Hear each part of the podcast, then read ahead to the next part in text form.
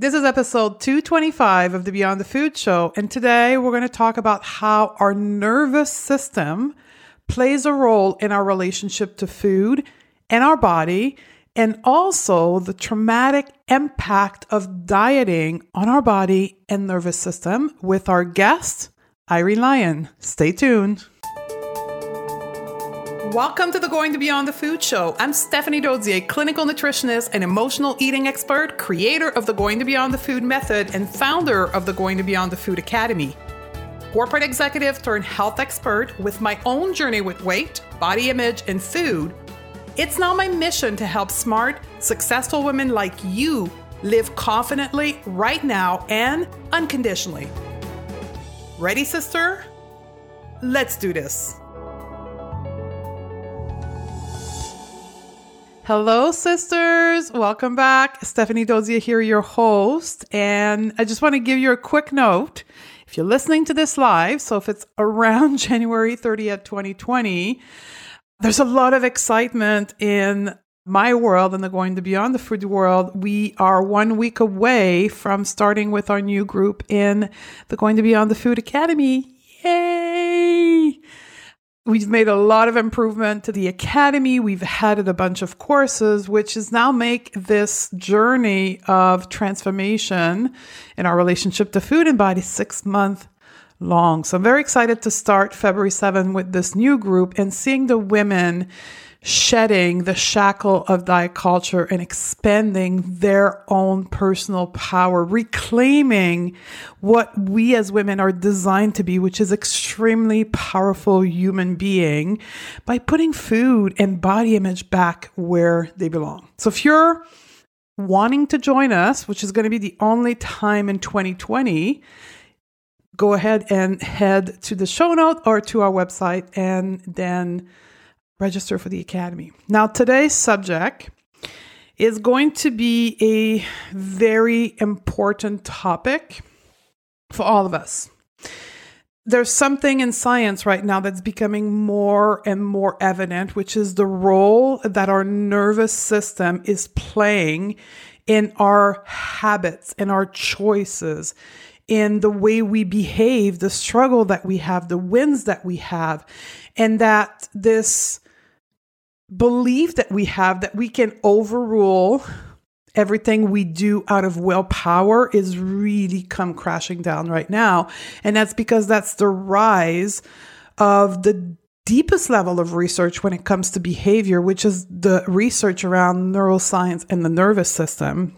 And that's what we're going to talk about today and how that research is playing into what we are concerned with here, which is our relationship to food and body image and the struggle associated with dieting. And I'm going to share some very personal information here. And it may be triggering for some of you that are at the beginning of your journey, but I think it's a good trigger. I think it's a trigger where it's going to push you in looking deeper into your current struggle with food and body and asking yourself the question that are really going to bring forth your own healing. And I share this level of very personal information because I've done my work, right? And I've done my work around my own story, how it impacted my life, how it created what I have currently in my own life. And I've done this work with, in part, my guests on the podcast today, Irene Lyon. She is my mentor in the world of trauma and in the world of nervous system. Our program, that it is the Intuitive Eating Project or the Going to Beyond the Food Academy, is what we call a trauma informed program because of the teaching and the learning that me as the leader of this community have been doing with Irene. And personally the healing that I have experienced with her work. So, let me give you a little bit of background here where we're going to go with this. For 25 years, I was stuck in fear mode when it comes to food. Just like you, I was obsessed, I was controlling my eating, and I thought that was the only way I could control my body. I was constantly in high alert when it came to food and how my body appeared to others. And the side effect of that is that over time, unconsciously, I disconnected myself from my body. And I did that in what I now understand to be an attempt to self protect. And I also numbed myself with food and other substances and other action because I didn't want to feel the depth of my pain, of my emotion, of the shame, the guilt, the fear, the anxiety that was constantly being triggered by what I now know to be diet culture. If you look up PTSD, post traumatic stress disorder, you will find much similarity between this official diagnosis and the side effect of my 25 year chronic dieting career. This is how a very few number of health experts are describing what has happened to me and likely many of you as now PTDD, post traumatic dieting disorder. This term, PTDD, was first brought forward by Dr. Yoni Freedhoff, which coined the term in an article that he published in the Globe and Mail, which is a newspaper in Canada. And I've linked to this article in the show note. And I'm just going to give you a quote of his article. Dieting is predicated on suffering, and humans aren't built to suffer in perpetuity. Why? Despite knowing better, do we blame ourselves when the nonsense of diet fail? Could it be a case of suffering from post traumatic dieting disorder? Because really, what are modern day diet if not traumas? The current restrictive eating may indeed feel traumatic and recovering from dieting, not just the emotional eating or the binge eating, but the entirety of recovering from diet culture may have lingering traumatic effect. Combine that with the shame carried by the poor body image and weight stigma, both internalized and externalized, that is felt in the depth of our nervous system, is in fact perceived by our body as a trauma. The violation of our innate sense of worth is trauma to our nervous system and body. Now, PTDD, post traumatic dieting disorder, is not a formal diagnosis, rather, a collection of symptoms. I believe just like Dr. Yoni Freedhoff, that this diagnosis is to come forward perhaps in 20 years from now. At this point in time, in 2020, the medical establishment still believe in the due value of dieting and weight loss, even though science is clear that dieting have a 95% failure rate. Until our current medical establishment can see through the fear of being fat or weight stigma and actually look at the statistic of dieting for what it is, we will not see a diagnosis of post traumatic dieting disorder. This, ladies or sisters, is about 20 years away from us. So, on today's episode, I wanted to bring my mentor in the field of nervous system and trauma. As many of you know, I have done a lot of work through my own journey and in the field of self education so I can bring that forth into my work, into my program for you. And one of the many things that I've studied is the nervous system. And I did that with Irene Lyon, and I've taken all of her program.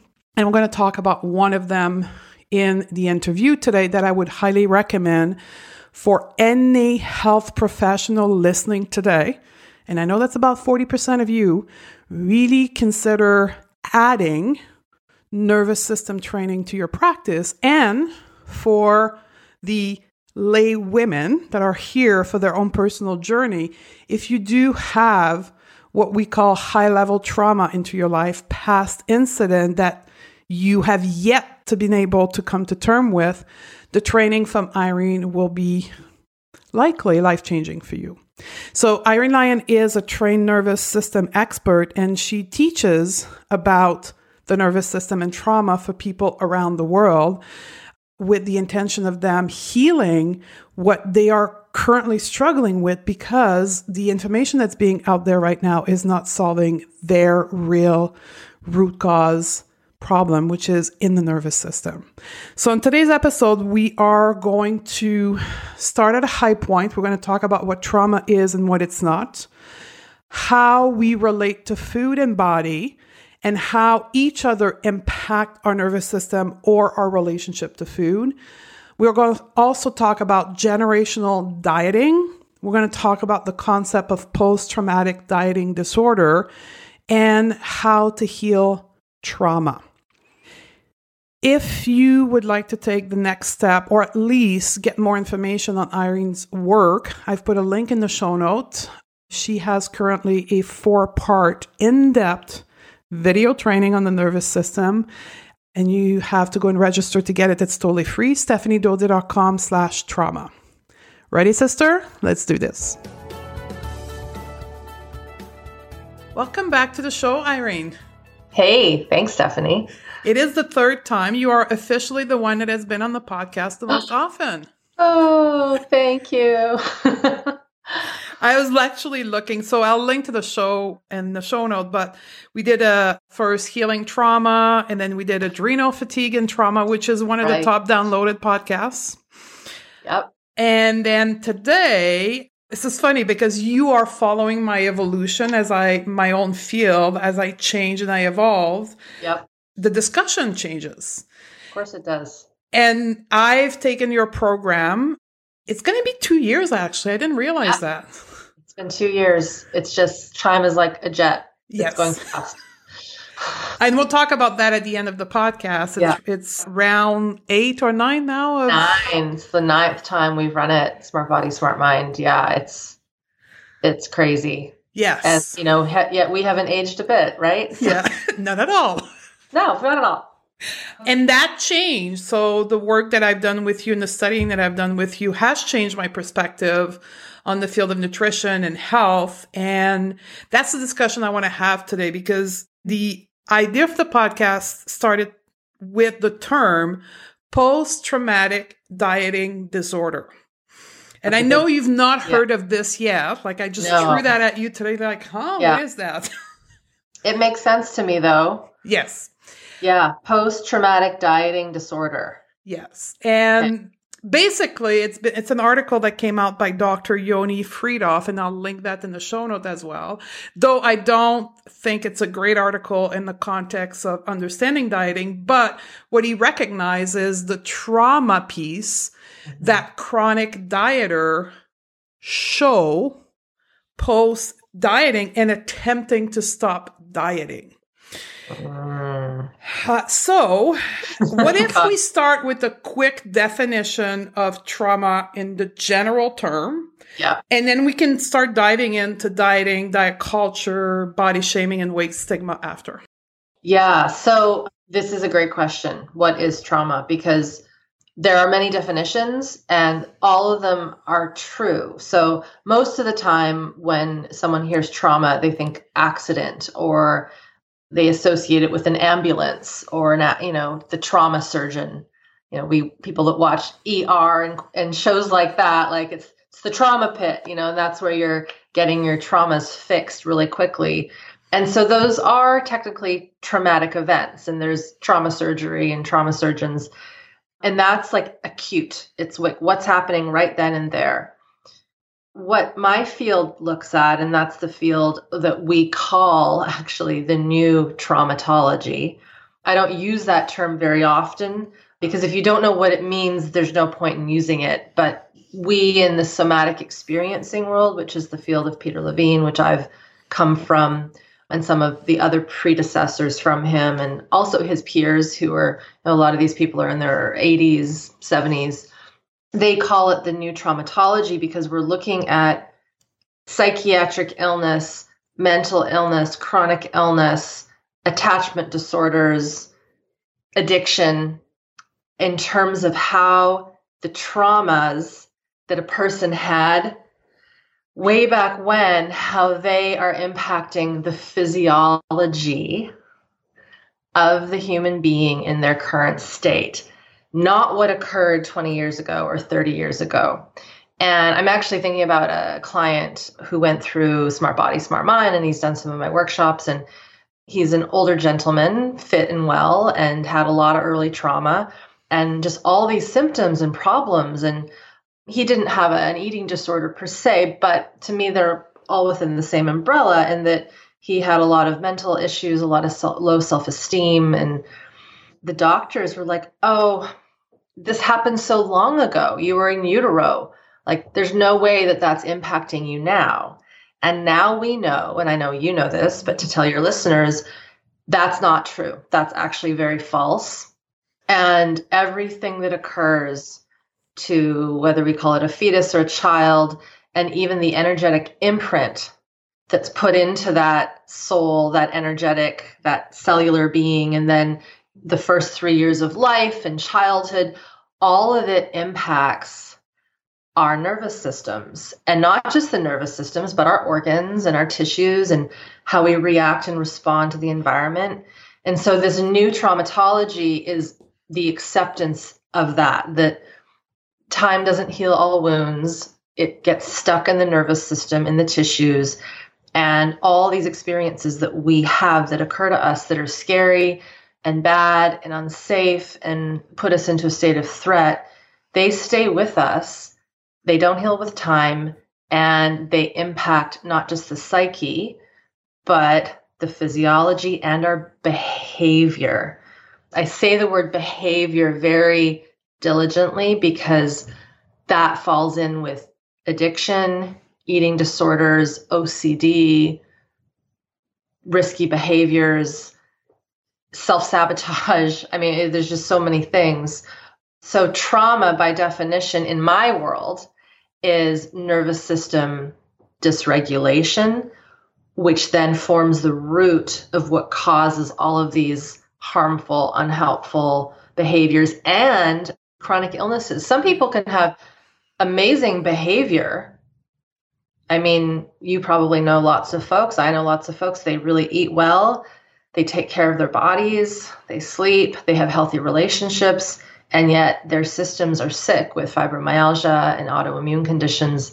And then it just doesn't make sense because all the behaviors are in place, but there's something underlying that's running the front of the bus, so to speak. Mm-hmm. So, to go back, trauma is is something in my field that is held in the nervous system that then impacts all of the systems and how we relate to the environment and others.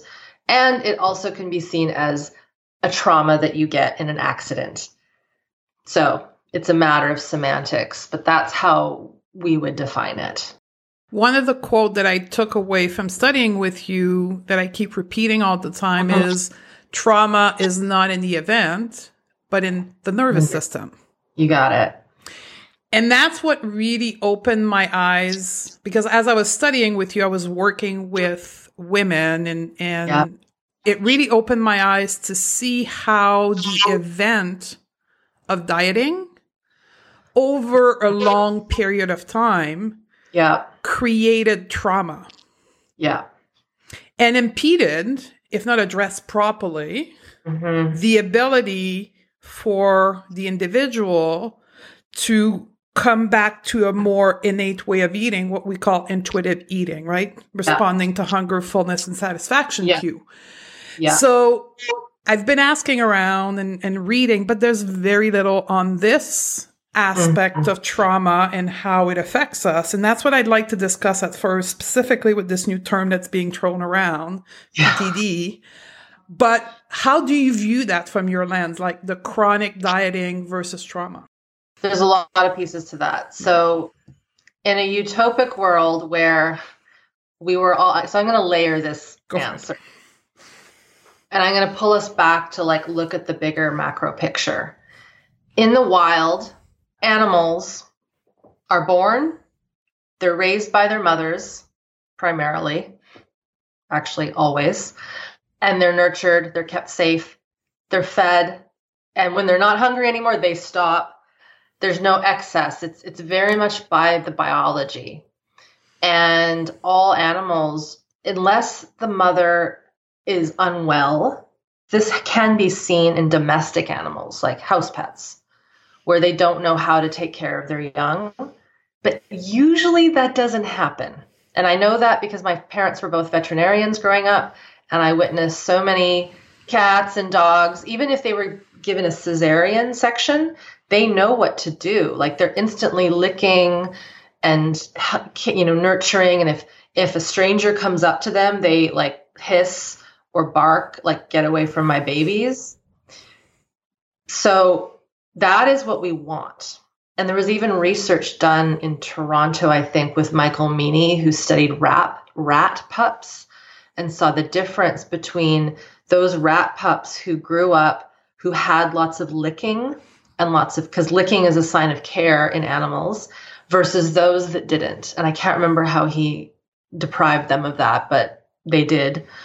And the ones that didn't get the licking had higher levels of cortisol. They were more stressed. They had what we would consider ptsd and then that got then they of course had those rat pups have more rat pups and then we saw even if those rat pups had licking from the non-licking rat pup mom, like it's this long sto- story, they would carry that genetic imprint. So it's fascinating research, and it really put on the scientific mark the importance of nurture and care of our young.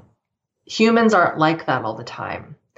And so the moment we have a mother who wasn't cared by her mother, who wasn't cared by her mother, and it's just generational, and then she doesn't know how to attach and nurture, that little one is basically being told, I don't, and I'm being very kind of general here, I'm not here for you. You're not important to me. You got to do this all yourself. And I'm not going to teach you how to self soothe. You do it yourself. Like that's a very simple way of saying, you're out there on your own and you know figure it out. And the people that i've worked with who have addiction and eating troubles and and self-harm and but even add and chronic illness to me it all falls under the same map. They are desperately seeking soothing right? They're desperately seeking self-regulation. And because they weren't taught it inherently through modeling with our version of licking, which is, you know, holding and attuning to the baby, the human baby, when they're hungry, feeding them when they're hungry.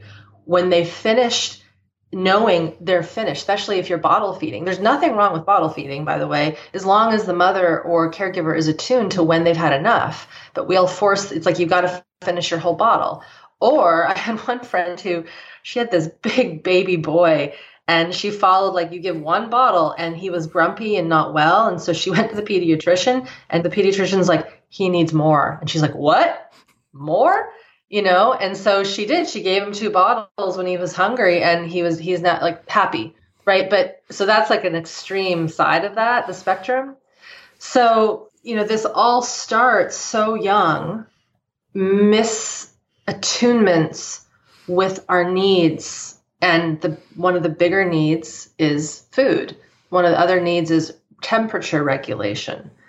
Right? A lot of babies that I see, they're screaming and they're tantruming not because they're trying to be difficult, they're either too hot or they're too cold. You know, and so at that age, not only can we not take our own sweater off, we also can't put it on and we can't can't tell our mom, "Mom, I'm hot." You just took me into Walmart and I'm bundled up for winter and you haven't taken anything off screw you i'm going to start crying. So the, the food thing is it's really interesting when you look at those kids in department stores. Like i just want to go up to them and take their clothes off. It's like we have our coats off maybe you know and they can't regulate temperature as well. Yeah. and so at that age we're very tuned when we are hungry and when we are not hungry. That is the beginning. And in the way that most of us have been brought up post baby boom with plentiful food and all these things, our cues have been so screwed up. And it is something that for many of us is unconscious. And it isn't because, you know, we're trying to fix something necessarily. It's just our impulse, our hunger impulses have been really messed with. And that whole thing of, you know, on the savannah, you eat when you find the next kill, you drink water when you get to the lake or the stream. You know, you really go by that. And that's your job, actually, in some strange way. And yet in the savannah, you don't have animals that have weight problems. You know, you, do have that in domestic animals.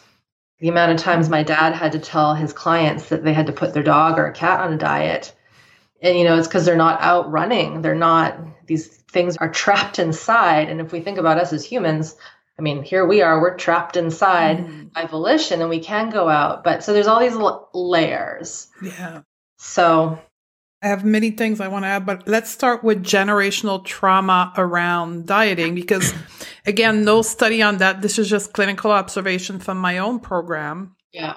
When I ask my clients who's had had a mom who was dieting because we're now into this we the generation where our mom in the 70s were on the low calories and yeah. the twiggy type of model yeah. wanted to have yeah. the look. Well the vast majority i think it was 85% of my client have had a mother who was chronically dieting bringing them up. Yeah. And when we chronic diet we're outside of our body. We're not embodied. We're not attuned to our own signal so how can we teach that? We can't. We can't. It's as simple as that. And I would say that, yes, I can verify that with people that I've worked with where, and these are women that I have seen that are not by any means by the standards of society needing to go on a diet, mm-hmm. but they watched their mothers do it and they watched their mothers be so diligent yes. with food. And this is where it isn't even about the weight issue, it's about overly protective of health. I've actually seen it swing the other way where I have girlfriends who had this happen where their parents were so strict about healthy eating. It's always that. It's very rarely the other side. I've seen a little bit of the other side, but so strict with healthy eating, they were never allowed to have, you know, a baked good, a Pop Tart, you know, a can of Coke. I'm not saying that we should be eating those every day, and we know that's not, but we've invented this stuff and if you deprive it of a child to the point where it's almost like this punishment right? I'm kind of using that metaphorically. That kid when it has its pocket money and it makes its first money they are going to go down to the corner store and binge or eat something out of defiance. It's not because they want it. It's rebellious. We call that rebellious eating. Yeah and that's actually a healthy part of adult growth, but the rebellion needs to be healthy for the kid also, right? Rebellion might be saying, I'm going to go here, but really going somewhere else, but still staying safe, right? So I've watched people who have been rebellious in a safe way, but then rebellious in a really unsafe way.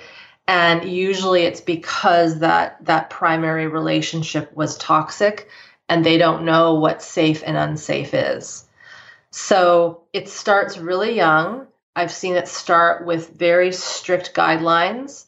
And sure enough, I've worked with people and I have friends who are like, yeah, we weren't allowed to eat any sugar. And now all I ever want to eat is sugar. There's no impulse control. Right. And so it's very fascinating to me. And I've also seen, you know, even if the mother isn't instilling that diet on her child, and usually it's females. It's interesting how Absolutely. males, not that males don't have trouble with this, but there is this stigma where the girl has to have the good figure and all that kind of thing. Yeah, we'll talk about that. That's yeah, a huge and, and contributor. So it's huge. And so even if she's doing it for herself, the mom, the child will see. They will see everything. It's like when you have a toddler that hears you say a bad word while you're talking to your, you're not even in, in a heated emotion, but just, oh, F this, F that. Oh, I can't believe they F and did that. And the kid will hear it and they'll just repeat it, not because they know it's a bad word. This is very important, actually. They just hear the word, just like if we use the word cup or tea or iPhone or hair or I'm going to go to the supermarket, they just start modeling all these things.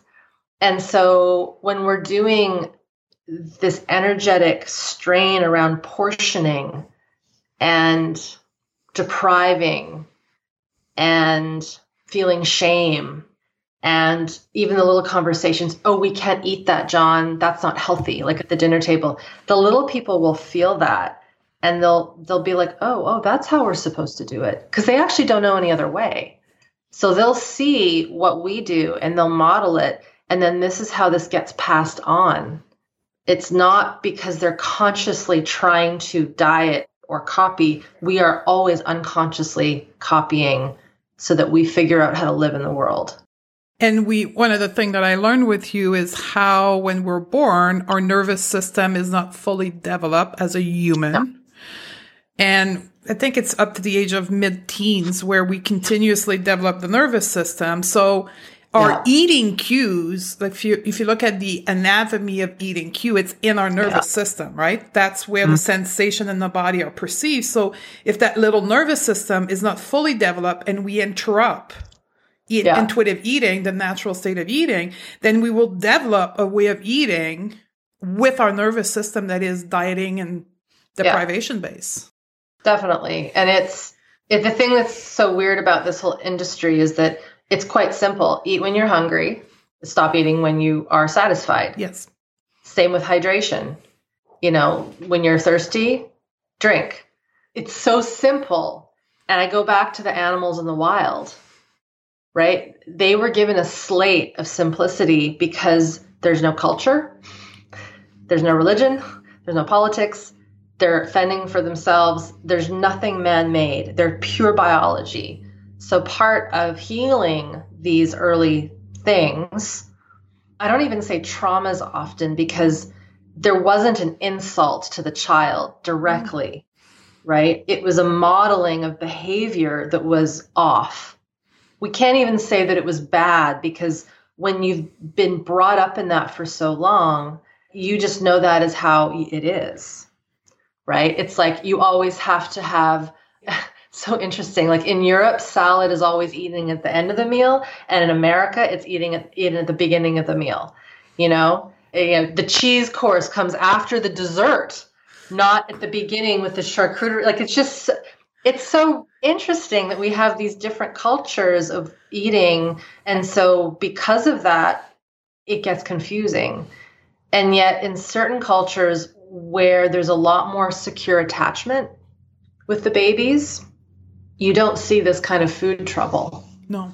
Like I see that, and my mother's from the Philippines, and I, I see that in the in the villages, not in the city. You go to the city, it's like America. But when you're in the villages, you have your meal, you sit you when you're hungry or when you're full you stop you get up you walk away you know you don't keep eating because there's still food and then that food stays there for lunch and if you don't eat the food at lunch what isn't eaten is eaten at dinner and it just keeps recycling it isn't you have yeah you know so that's it's interesting how what we think we're doing with nutrition by imposing all the rules mm-hmm. is actually what is making us sick yes and in a way, so what you do, you, you and your world, you help people heal trauma as a, a general notion. Yeah.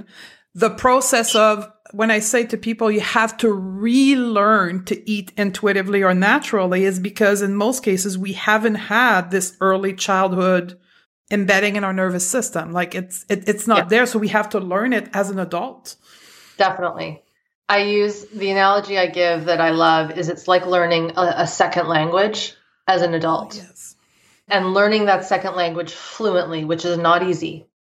Right. And so if you think about a child who's brought up learning, say, I learned English as my first language, you hear it all the time. You're seeing it in words and you're seeing text, even though you don't know what it is. And you're learning that. And then you get, it gets more complex. You know, you go to school, you learn you then talk to people who aren't your parents and they talk differently. So you have to hear it differently and you have to attune differently. But if you were to learn a second language as an adult, you're basically starting from scratch and you've got to start with the basics. You know, how to see words, how to hear words, simple words, and then more complex sentences. And, but then like you can, you can speak and pronounce all you want with your phone app But if you then go into the middle of, I think about, I, I was been trying to learn some German, which is not working so well. But you know, you go somewhere and then all of a sudden you see how the, the letters are, and you're like, oh my God, I don't know how that works. Right. And so for me, the nervous system is similar. And so if we didn't have that solid, secure base, that attachment, where our parental structures and caregivers were allowing us to follow our impulses, were teaching us right from wrong, all these things, we're not going to know what to do. And so people tend to, and so this is, I look at the dieting world, that's like me learning German and going into the middle of small village Bavaria where no one speaks English and trying to figure out how to find a hotel and order my food. It isn't going to work because I have no base.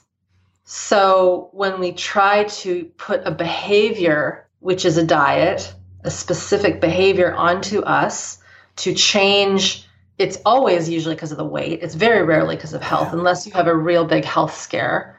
You're screwed because you can try to, to do it behavior based, but you it's not inherent in your cells. And so, one of the most um, common things, and you've learned this, and I teach this to my students, is following their impulses. Hmm. And and that is, I always make the joke. It isn't to eat all the cookies in the cookie jar. It's to feel like the pressure in your bladder when it's filled with urine, to feel the pressure in your rectum when you have to have a bowel movement, when your mouth is thirsty, dry, to take that drink of water, when you're tired, to pause and stop, when you want to say to someone something and you you say it rather than holding it back in. If you have a tear come out at the movie let it come out rather than trying to hide it you know? Sneezing without holding it in yawning and not saying excuse like there's all these ways that we can start to reignite that biological impulse not biological impulse, but listening to it as a baseline before we do the fancy stuff that would be dropping someone into the middle of Bavaria to try yeah. to learn something. Right. And the other thing that I learn is bringing safety. So when we try to, for an example, if the fear is on the cookie, right? Sugar is the big trauma. Like people are afraid of sugar. Yeah. But when we relearn intuitive eating and approach the cookie, it's also about bringing safety back to that relationship to the cookie, aka the mm-hmm. nervous system, so we can have a normalized relationship to the cookie long mm-hmm. term. Yeah. yeah. Did I did I learn well? Yeah, that's great. I, it's like a book title there somewhere. Yeah. Improve your relationship with the cookie. you know? But but for women yeah. who've been depriving cookies for 10 years, yeah. Yeah. they go through the binge. They'll binge on cookie, they'll restrict it. Binge, restrict, they swing the pendulum forever. And the only way to get to the middle is safety. Exactly. And here's the interesting thing if we go back to that early, early upbringing, early trauma where there isn't safety and parents are clueless or maybe the parents are unwell or maybe the parents are working five jobs and they're just not able to there's so many reasons the overall arching theme that that somatic nervous system gets because you've got to understand when you're in utero and when you're those first two years of life you don't understand language. Like it's all somatic. It's all body. And so the the overarching message is it's not safe and there's nobody here for me. And so part of the food response, when we eat, it stimulates a part of our nervous system that is directly connected to our heart pacemaker. Mm-hmm. So when we when we chew and when we swallow, we're stimulating our senses and we're stimulating a portion of our nervous system called the ventral vagal of the parasympathetic.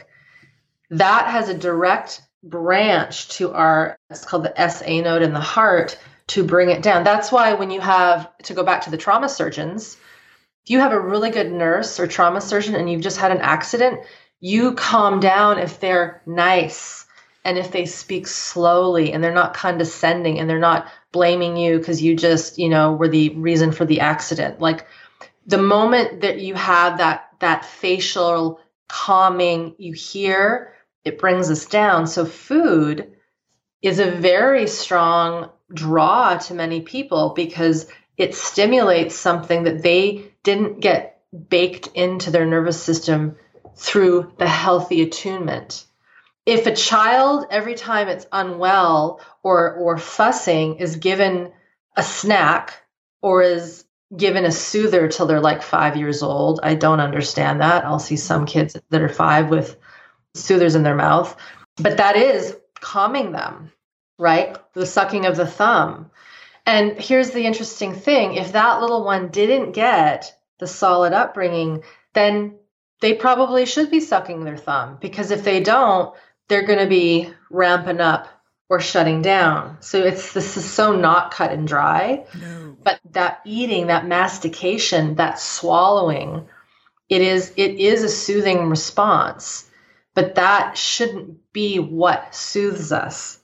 Food is for sustenance. It's for vitamins and minerals and hydration so that we don't die. And as simple as that is, it's kind of a message that I think in the dieting world never actually gets out. It's all about how fancy can we make, how complex can we make our lives so that we don't have to feel the sensations that we feel, right?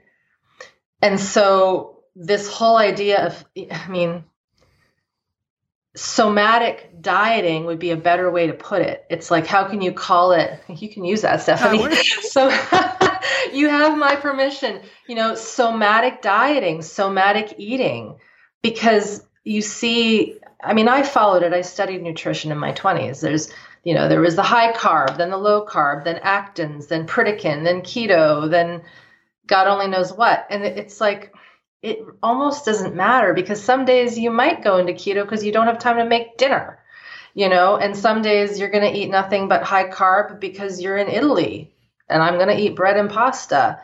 And that's okay. And then some days, you know, it's mm-hmm. hot, you just want a, a salad and and yet what happens is because we haven't been taught how to really just eat for hunger and eat what is available, we are making something so complex and causing more stress. You know, the fad of juicing and green juice and all that fascinated me because I celery saw, juice. You know, and I like a good green juice. That's not the problem. But I'm not going to stress myself out to get that to be healthy. You know, but and, you and, know that that's a, just a footnote for you to know that that's the evolution of the weight loss industry. Yes. Definitely. Right? Because it's like if you look at the millennial, it's not cool to diet. No. right? It's cool to eat clean. Yeah. So now the if you look at Weight Watcher, it more from Weight Watcher to wellness that works. Yeah. So now we're hyper focus on quote health yeah. With the underlying reason that, like, if you are healthy, you'll release the unhealthy weight. And that's mm-hmm. called wellness diet. Mm-hmm. Footnote. and there's, yeah, and there's, it's interesting because when I look at some of the people who did shed a lot of weight when they started to eat clean, and yes. I'm like, well, is it because of the diet or is it just because you started to make better food choices? And when you do that, you're not eating high levels of preservatives mm-hmm. and really bad fats and foods that are creating an insulin response that isn't healthy. Like, is it really that or is it just this?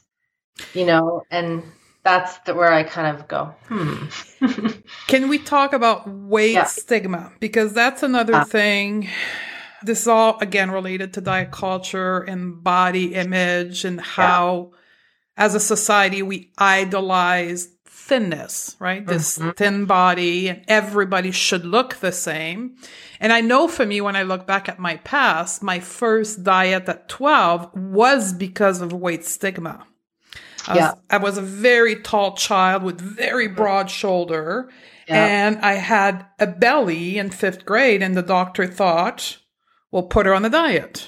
Sure right? But not only did it disturb the way that I engage with food, but it traumatized me because it told me that my body wasn't good. Yeah. And I think that has more, even more impact on my nervous system and people who have been through the same experience. Where did that come from? You know, Yeah. how how did the message get there's a there's a term called coupling dynamics in the work that we do. I don't know if you heard that when we were in our course. But if someone is is given a message when they're young, you've got to go on a diet because you've got this this belly, right? Just as you explained. That instantly sets this motion of something's wrong with me. Mhm. This is wrong with me. And now I go into frozen fear of being who I am because I've just been told that this isn't right Yes. right? Versus someone who had maybe that excess and for whatever reason their their family system didn't judge them. The doctor didn't say you have to go on a diet. And if they take care of their health, that technically we think will start to shift and go away Will normalize. Normalize. I'm also like thinking of like the opposite. Like I grew up in a school with you know all sorts of people, but lots of uh, jocks, lots of Yeah. athletes, right? And I just had my 20 year reunion five years ago, I think, and it was really interesting, Stephanie, to see the girls and the guys that I idolized, who were fit and thin. They are not fit and thin anymore.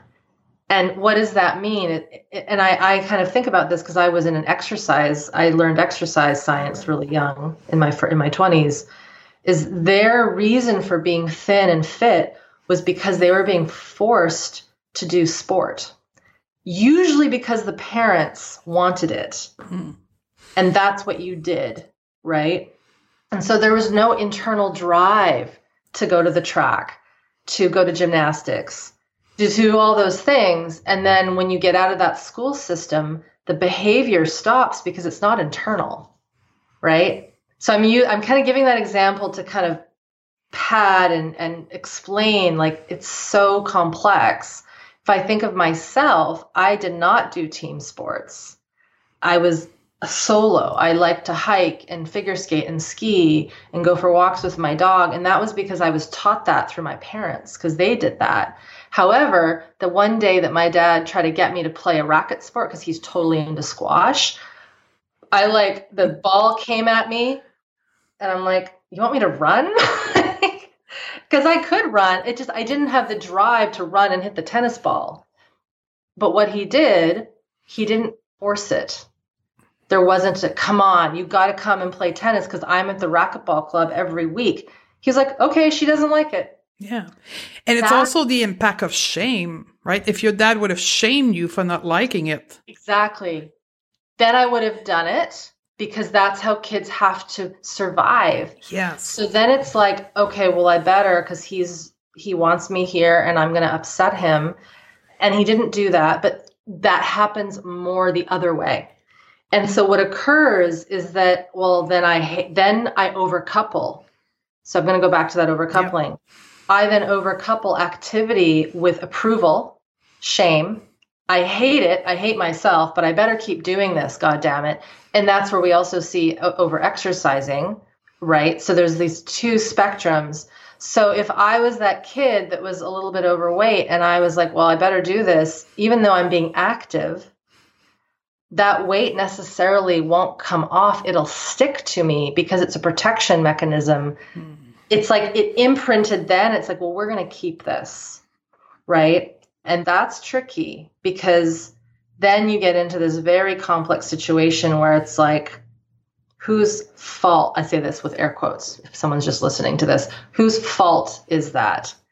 I like to say it's everyone's fault and it's no one's fault because that father doesn't know how that's going to impact. That child has no clue that they should say, screw you, dad, I'm not going to do that. And some kids will. That's what's interesting. Some will have enough life force energy to say, no, I'm not doing this, piss off, right? But very rarely does that happen. So if we go back to the idea of, or the question about stigma and body weight, that is not my expertise. Yeah. Right. But I also know that what has to occur is conversations, a communication, so that people understand it's not because this person, I think a lot of it happens with this thought of, oh, they just must be lazy. They just must Yeah. be not eating well. And I can tell you right now, that doesn't necessarily, that's not true, mm. you know? And it comes back to, I'm trying to think, I had an example from a few days ago, and it might come back into my brain. But it's this element of can we have, I know what it was. I'm going to segue. So I, I was asked to be on another online, like an online summit yeah. for women's health issues, like reproductive problems and aging, and um, like and like stuff around reproductive health with women. And I'm like, I would love to, but can this be shared with the men? And the answer was kind of like, no, we want the women to feel safe and we want them to feel that they can talk about these issues and not have the man, the men, like, and, and I kind of said, I understand. I'm going to challenge you on something. And it was the reason why women are afraid of a lot of this, I have seen, is because those conversations didn't happen early on. Mm you know, you put the girls in one room when you learn sex ed and you put the boys in another room. You don't talk about menstruation. You don't talk about erections. You don't talk about it's like this scary taboo thing. And then when women age, they don't want to talk about the things that shift in their bodies.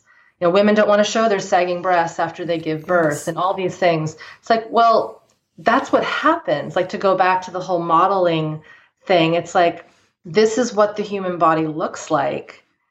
And you're right, we've been so skewed by what we see in media, which is accurate for some. Like some people, that is a, an accurate body for a lot of people, especially if you go into cultures where they're living on the land and they're active and they have very little food. There is a certain body type, especially in Africa, that is very svelte and very cut. But the thing is, is we're not all like that because of our genetics. And so when I think about that conversation I had with that reproductive health online summit, it made me sit back and go, this person is smart. I respect her work. What's the block here? Like, why can we not bring the men in on this to talk about hormones changing and all these things? And so to me, I just thought about it in terms of weight mm-hmm. and body image because it's kind of this like we're talking about it, but it's like, are we really talking about it?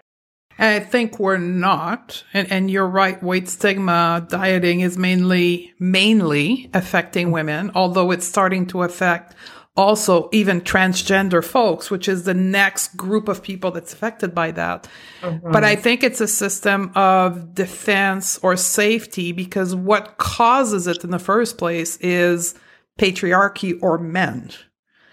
Does that make sense? Because it does. I I would say that women are just as horrible to women. Oh, we are. Yeah, totally. and to ourselves because we're that to ourselves. So I do think it comes with that, and I don't want to let the women off the hook. I think it also comes down to, you know, if I think about the men in my life have been way kinder to me around body image than a lot totally. of the females. So I think there is a big conversation there, but that that ideal of what is the mistress, you know, the concubine, you know, it's the younger version, it's the thinner version, it's all of that. And a lot of that is very much genetic and very nature based right and that's that is actually from when i've talked to my husband about this and he's studied a bit of this it is a biological drive for a man to seek out it just is. Yeah. And that's something that is unfortunate. And women are, are made to please, right? We're meant to procreate and mm-hmm. and we live in a different time. Like this is all that could lead yeah. us down the path of feminism, right? We live Oh yeah. In, Let's not go there. Right? But it's a whole different generation. Now we have yeah. food, we have freedom, we have safety. We don't need men anymore.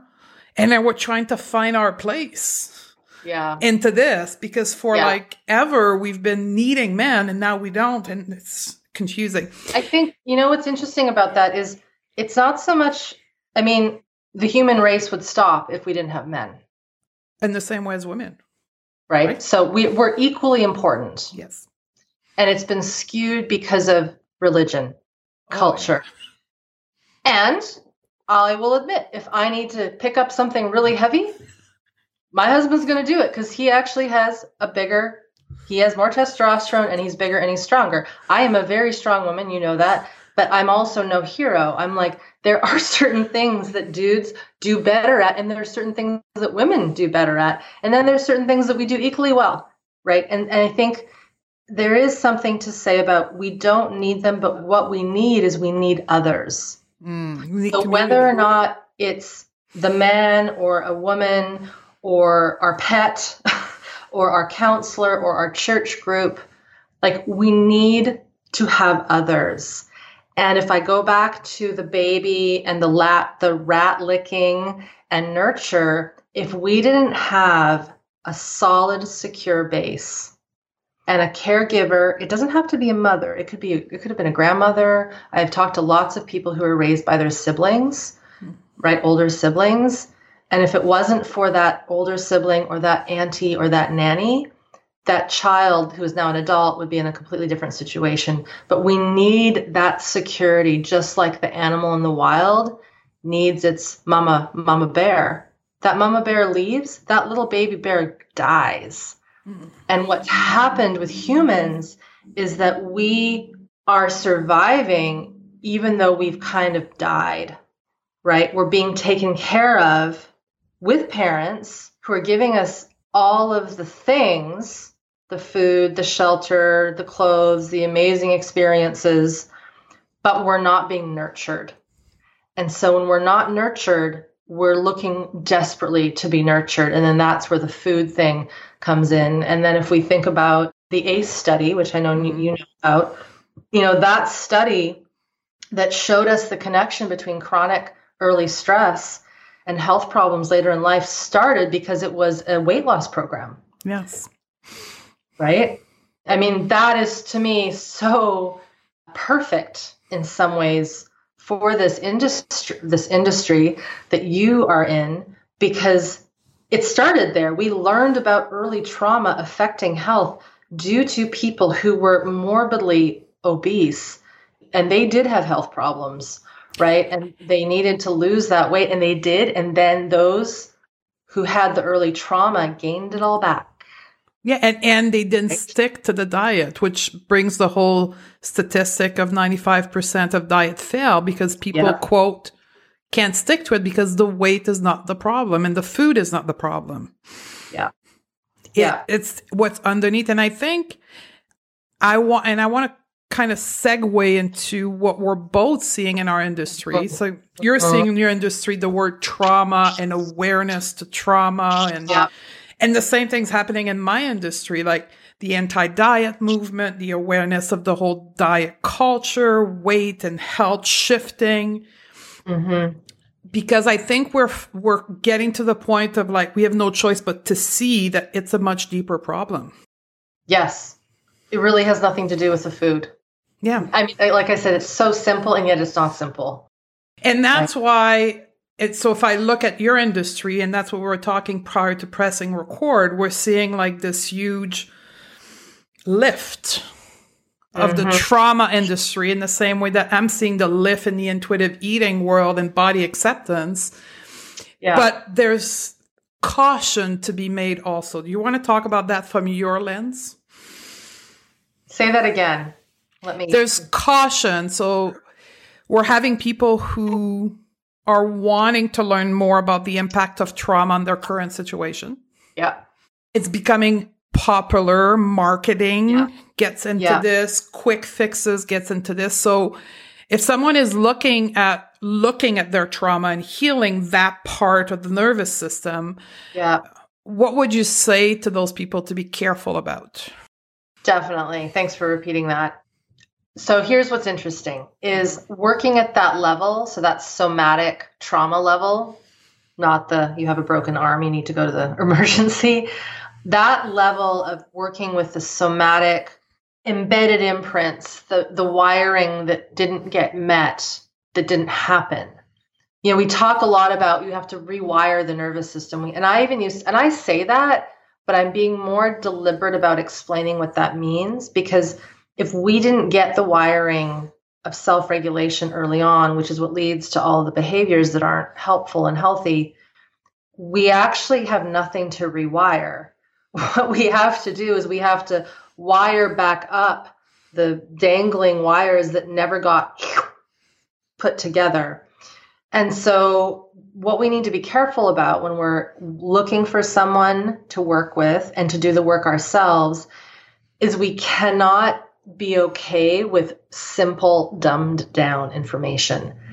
And we need to understand the complexity. And the reason why is because if someone gives you, I don't have a piece of paper, someone gives you like a list and says, here's 10 steps that you follow, just follow these, you'll start to follow them. But then let's just say that not only did you have a mama that wasn't fully there, you had to have a, an emergency surgery when you were two.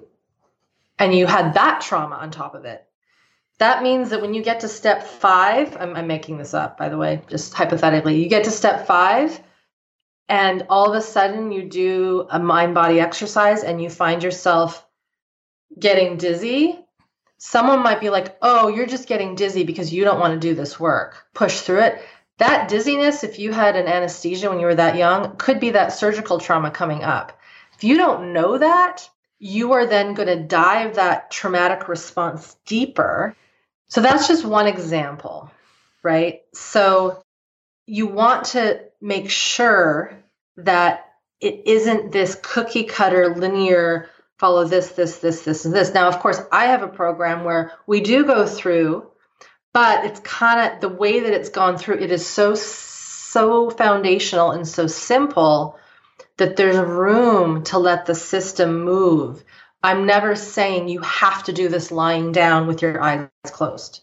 And you know that. You know, or I'm not saying take five deep breaths and then wait and see what happens. It's like, no, I'm not going to ask someone to do that because we don't know what might be waiting under the rug, mm-hmm. so to speak, to come up. So we want to make sure that the education that you get is really solid to begin with.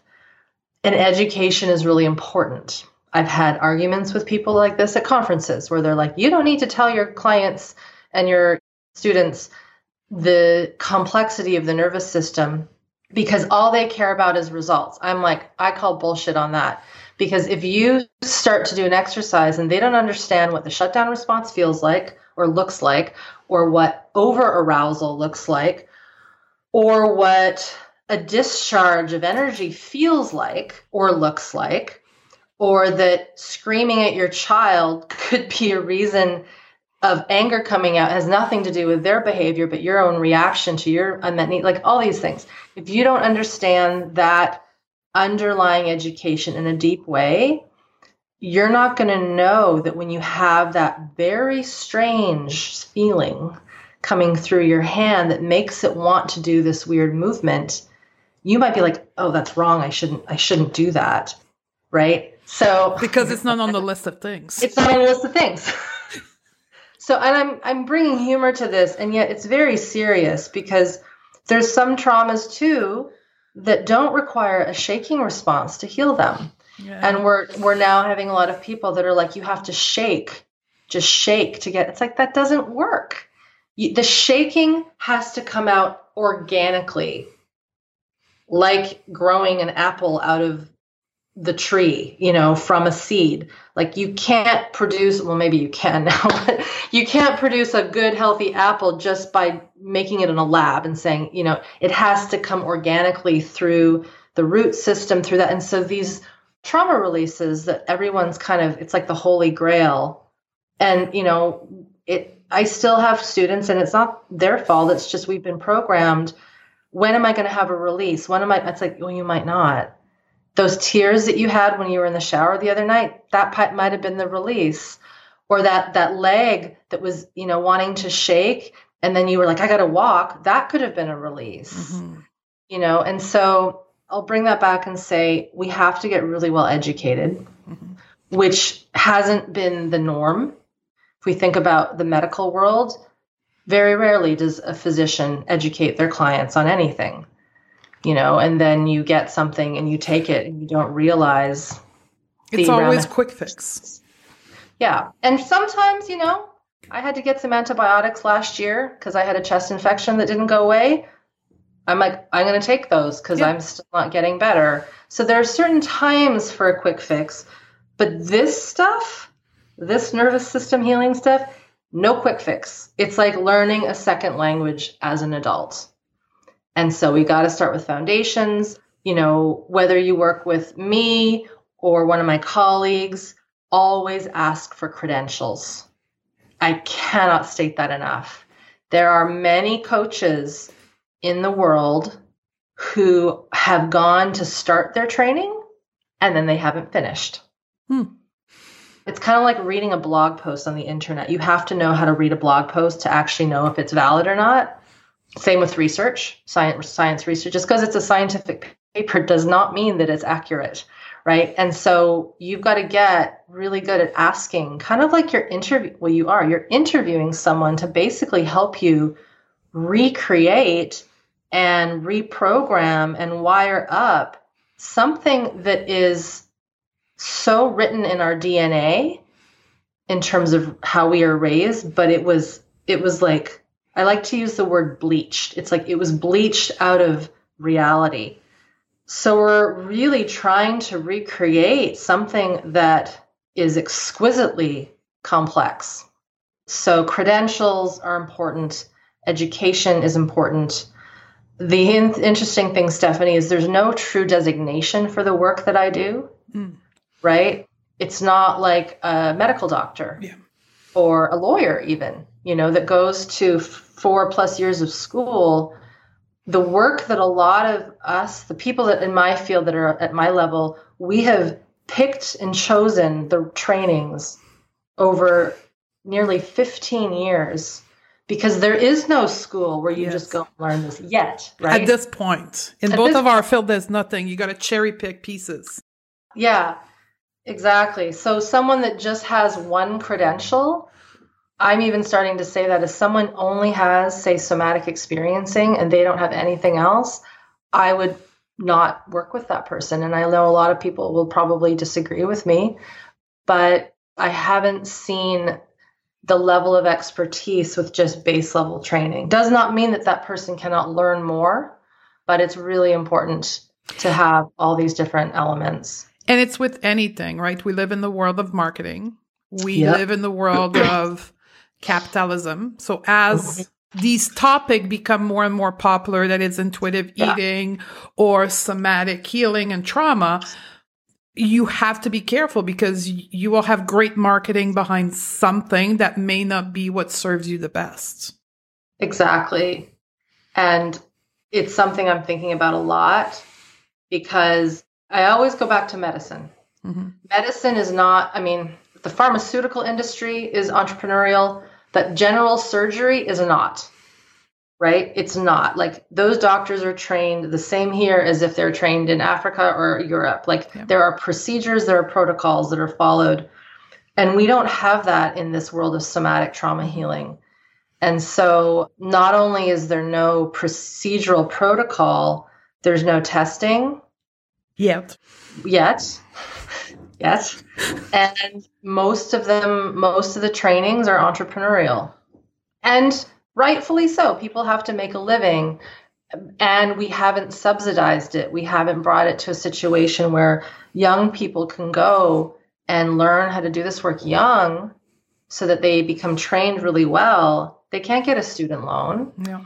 right and so there's like this interesting thing right now where i'm really starting to look at why we're having a lot of people going rogue so to speak lots of charlatans who are purporting to teach trauma healing but actually haven't done their homework and training they haven't created their own training curriculum mm-hmm. they've done like a weekend course and now they think they can teach people how to release trauma and it just can't happen that way So let's talk about what you offer to the world. Yeah. The, the program that I've partake into Yeah. and, and done, which has Yeah. been like has been personally life changing, but also professionally has morphed the way that I do my work. which is so great. Yeah, so this course is called Smart Body, Smart Mind. I was in private practice for quite a while, and I naturally was starting to give my my I call them students, not really clients, Me too. homework. Right? Like I would be making a slideshow or I'd like draw pictures for way too much time in a session that they were paying probably way too much money for me to draw pictures. And so I started to create like PowerPoint presentations so that they could just watch them at home. I started to record audio lessons so that they could do homework because one hour a week is not enough. Even if you came in twice a week for an hour, it's still not enough, which is horrible to think when you think how much you have to pay for a private session with someone who's an expert. So, over the course of a few years, I just started to put this all together into an online base, database. And the course originally was five weeks, and then it was eight weeks, and now it's 12 weeks. I think 12 is going to be the magic number. it's called Smart Body, Smart Mind because we need that smart body to have the smart mind. It isn't the other way around, which is shifting finally. We're starting to realize that to really have a, a clear cognitive mind and creative mind, our body has to be. And when I say body, I mean nervous system, I mean movement. Tissue. So the, the course is interactive, it's group. We've run it eight times this spring. Well, it's late winter, will be the ninth time we've run it. We all start at the same time. We go for it's actually 13 weeks, 14 weeks, because there's an orientation week, 12 weeks, and then a final week of wrap up. And it's a blend of high level education, practical exercises. I call them neurosensory exercises.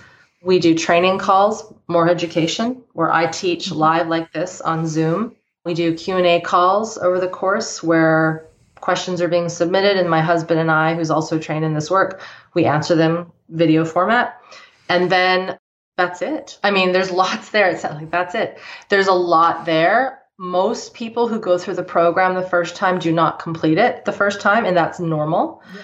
because there's enough there that you could work with over three four years we have alumni that started with us in like the first or second round and they come back they're so cool. They come back and they do it as if it's brand new each time. They are the people that have taken high level PTSD, chronic illness. They're doing jobs that they love because they've really worked at this base level and they've given themselves the permission to go slow. And, you know, it's interesting. I was talking to my husband about this the other day because he grew up with horrible trauma, early upbringing that was unsafe, abusive, bad he when i met him had complex ptsd tons of problems and not to say he's fixed you know he's we're all i'm still working on my stuff. But he finally felt safe in our house for the first time ever in august. Not because i was abusing him but because his imprint was that being at home is unsafe. This is that overcoupling. Mm-hmm. home is unsafe because that was unsafe. People are unsafe. And I won't go into the details, but something clicked, and he is a he's literally it's like he now has got that upbringing that he didn't get. Now that took nine years. Now some of people are like, what nine years? It actually isn't very long. If you think about the fact that he just changed not only his lineage, but the generations that gave him the abuse to begin with, and now his son, who's a young man, is so much more collected and calm because of his dad's difference. He'll have babies. That, I mean, it's just so, you know, it really shows that we can change how evolution has gone so off in a very short period of time, but we have to have the right practices in place and this education. The one thing I didn't mention, the reason the education is important, our higher brain as humans, it wants to know why something is happening. So if we can't give it that information, it will spin into a survival response. The dog or the animal in the wild doesn't ask the question, why am I all of a sudden running at 100 kilometers an hour away from a cheetah? It, it just does. And then it stops, it shakes it out, and then it goes back to eating, right? But because of our higher brain, we're so clever, hence we have this technology so we have to feed that brain with the right information. So the course is comprehensive, it's interactive. When a person joins, they get the material for life. Like I said, alumni come back, they redo it over and over again. At this point in time, I don't know of any other program like it in the world. I've had my own colleagues who have studied the same level I have have gone through the program and they've benefited. A lot of them now work for me and help answering questions in there. You've met many of my colleagues when you've come to a workshop. So it really is like it's I'm very proud of it and it was sort of just what had to happen because it it felt bad for me to charge to up to $250 a session to teach someone stuff that I could just give them in an audio format or on a slideshow presentation. And I do miss doing one on one, but I enjoy seeing people really shift at a deep level and taking it into their own hands. It's right? empowerment, right? When you go through yes. a program like you, you are empowering your higher brain. You are also embedding through experiencing because yes. part of your program is also practices. Yeah you are embedding it in your tissue and your nervous system and that's how the wiring happens and that's also like when we want to say what type of programs are better than others they're program like yours like mine where it's lifetime access mm-hmm. it's not expected to be done like in 48 hours you're done it's like we have to take the time you come back when you're ready and you ask the question yeah. and you continue to get supported as you morph through this work yeah. So, and the one thing I'll say, yeah. the word you used, empowerment, that's interesting because we were looking at survey results from what people say. That was the most highlighted word empowerment. I was empowered. I felt empowered. That came out over and over again. The other cool thing, what you just said too, sparked my memory. There will be people who go through this course who will feel and elicit their old shame responses because they aren't completing the work. Oh, yeah. And here's what's interesting that is actually very important information because that is helping you heal those old shame responses, right? Our school system taught us you have to get it right, you've got to pass the test. And so the people that really find success in this work, they rewrite their history. And they're like, screw it, I'm only going to do the first lab and I'm going to be happy with that. And to me, I would rather someone only do the first two weeks over 12 than push and force through all 12 and not have any shifts take place. Right. So it's an, also an opportunity to reteach yourself how do you learn? How do you take care of yourself? How do you leave perfection behind? Yeah. Right. And that wraps back in with the eating piece and the shame piece. It's like the moment we can stop trying to perfect the real perfection mm-hmm. comes in. Because the real perfection is imperfect. And it's always there. yes. Right? It's like it's always there. The body actually wants to heal. It wants to because it's easier for it to heal. When we're trying to hold an emotion, that actually takes up a lot of energy. When we're holding in all of our trauma responses, we're actually hurting the body and so if we can understand that, you know what, by working with this and figuring out how to leave and, and shift these old patterns, we're doing our bodies and the world a favor because we're not holding in stuff that's not necessary, right? The system heals, kids heal so fast because they're not thinking about the cut on their elbow. You know, it just happened. I mean, they're younger too. Their immune systems are technically stronger. And a lot of that is because they're not thinking about it. I'm going to wrap us up and close us off because uh-huh. it's been a long time already and you have yes. to go and I have yes. another call. appointment, a call. Yeah. But I want to also send a message out to all the professional that listen to this podcast because 40% of my audience are mm-hmm. health and wellness professional. Awesome. This is something that you need to do as a professional.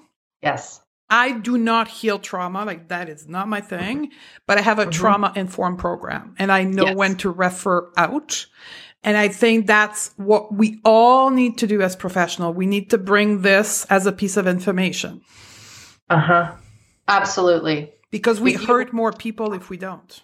Yeah, we will. And I know that's a harsh thing to say, but I think, you know, even teachers, teachers especially teachers anybody that touches someone that works with them that gives any advice if you can have the lens of seeing through this way the world starts to look a little different and your ability to know what a person needs becomes more intuitive. Yes. And the reason why is the course isn't designed to teach you how to work with trauma, it's designed to teach you how to work with yourself. And just like a really solid, secure mom, when she is in her body and secure, she can offer that to her her baby. And that is sort of what's occurring when I see the people come through, like yourself, Stephanie, who aren't interested in doing trauma work with people. But by having this information in a strange way, you kind of are. Yes, I am. I can see indirectly. Yes, indirectly. And that's what we want. We don't need to have every single person know how to deal with deep, deep stuff. Just like a mother isn't trained how to work with the trauma when her kid falls on the ground, but an intuitive mom and will know what to do. And so we're trying to get that back with this essentially. Yeah. So Thank so you. you're very welcome. And you can go to the show note to the link or very simply stephaniedodier.com slash trauma. And you offer a mini course to get an introduction to this program. Mm-hmm. And then when is the program launching? The date? We open up registration on the 17th of February. Perfect. 2020, February 17th. And then we have, I think it's two weeks. We close the doors on the 1st of March. And then we begin with orientation week on March 2nd. And it's still just once a year? I yes, don't know your model. Only once yet. a year. Only once only a year. Once a year.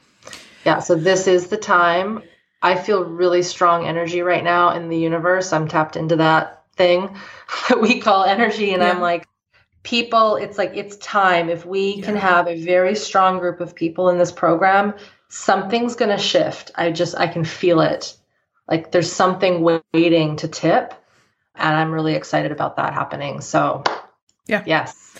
So go get the three part free video series yeah. and perhaps I'll see some of you in the in the Facebook group and yes. the support mechanism. Thank you very much Definitely. for your time, Irene. Thank you, Stephanie. You're welcome. So there you have it, ladies. What did you learn? I don't have any additional exercise for you on today's podcast because this is a very heavy topic. However, I would highly recommend that all of you, no matter what your background is, to go and get at least the free training from Irene you can go and get that at stephaniedodier.com slash trauma or the link in the show note and sit your butt down on the couch and watch the video. It's really going to rock your world. If you enjoyed the show, I would really appreciate if you could leave us a review, either on iTunes or your Android platform, whatever platform you're listening with, please leave us a review. It really helps show the podcast, rank the podcast higher, and allow us to be shown liberally to more people. Got to remember the work we do here is grassroots, and we need you to help us bring this awareness at a higher level. On the next podcast, we're going to talk about another topic related to health, and it's the concept of healthyism. Curious? You're going to have to come back on the next show.